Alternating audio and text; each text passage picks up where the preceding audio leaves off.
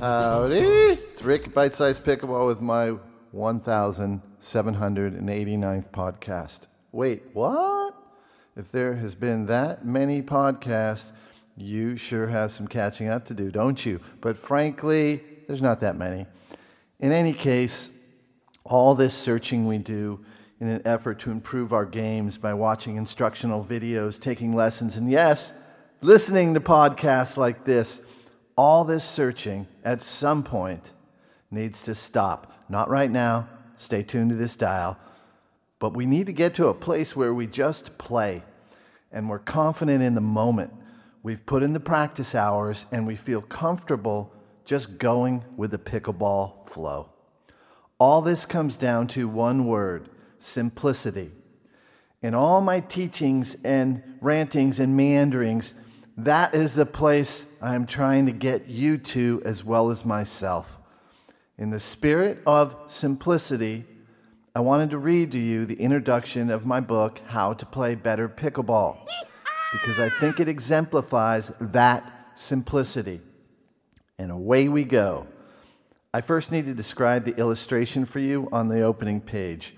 Two pickleball players are waiting to board Noah's Ark, and their question to Noah is Will there be pickleball where we're going? This is a kind of fitting illustration considering I'm in California right now and we have a wee bit of weather going on. So, to answer that question, will there be pickleball where we're going?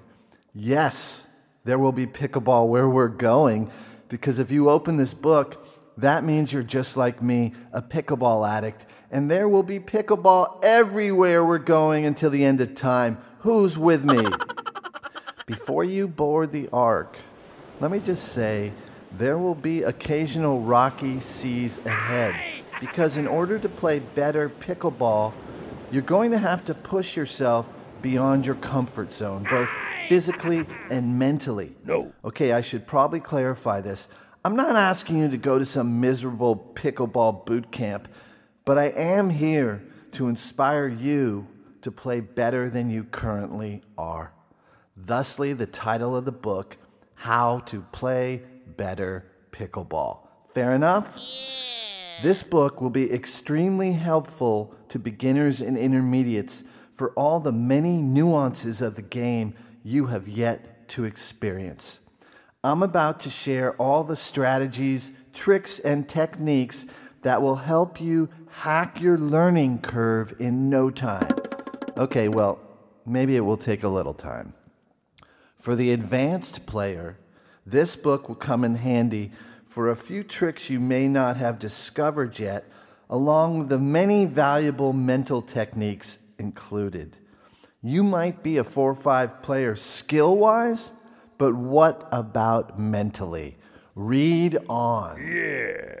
Here's why I'm so passionate about this book. Because in all my years as a sports writer, I've always covered other athletes. This book is different because now I'm covering myself and my progress in the sport and passing it on to you.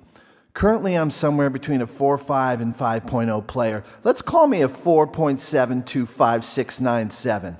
So basically, you're getting a book written by a sports writer who actually plays the sport he writes about, i.e., you're not getting an armchair quarterback.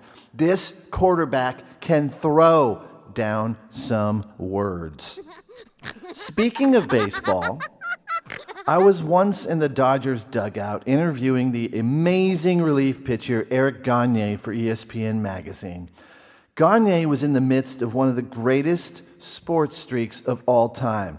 FYI, he eventually went on to save 84 games in a row. When I asked him how he was able to stay in the zone for such a long period of time, 675 days, he looked at me matter of factly and said, I just focus on hitting the catcher's mitt. Think about that. Recognize the simplicity, because that's the simplicity we're after for our pickleball game. But first, I'm going to share with you all the stuff you need to equip yourself with before the simplicity kicks in and you can focus solely on hitting the catcher's mitt.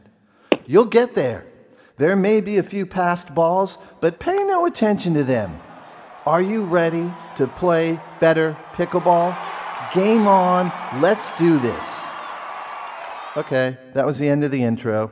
To sum up, how can you find simplicity in your game? Number one, it starts with practice.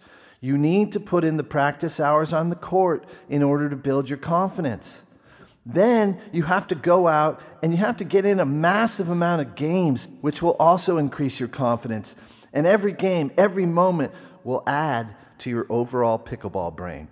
I want to say that you can't cram for this process. It takes time, it takes patience, and it also takes a good dose of mindfulness on top of it so you can guide your process in a healthy manner, not a pressurized, overly critical way. Are you that critical player? If you can dial back on that, you're gonna, you're gonna learn so much faster. Because as I've mentioned before, being overly critical with yourself, no matter where you are on the pickleball curve, it won't help you with your process. It will only hinder it and frustrate you. There's a fine line between pushing yourself and abusing yourself. Walk that tightrope and you'll be in a good place. Basically, toward a mastery of the sport so you can just be simple. Lastly, a reminder that my book, How to Play Better Pickleball, is available at Amazon in paperback and a Kindle version. This week, the Kindle actually has a deal. I think it's $4.99 just for this week. So if you want to get it on Kindle for the low price of $4.99, get on Amazon and get it. And I wanted to close with a review of this book by my mother. No, I'm kidding. It's not by my mom. This is from a Josie. And Josie, shout out to you, girl. I appreciate the love. Josie says, and I did not pay Josie for this, it's actually a verified purchase. You can see that on the Amazon page. Josie says, a must read no matter what level of pickleball you play. Rick does an excellent job of tying together practical physical tips with the mental component of the game. He also incorporates a unique angle into how our past and emotional experiences play a part and how we can use all of it to our competitive advantage. You go, girl. He writes with an entertaining and humorous style, which makes it fun to read. Buy the book and also check out his podcast, which obviously you are because here we all are. Anyway, thanks so much for listening. I'm out of here. Noah's Ark is waiting outside for me, and there will be pickleball wherever we sail.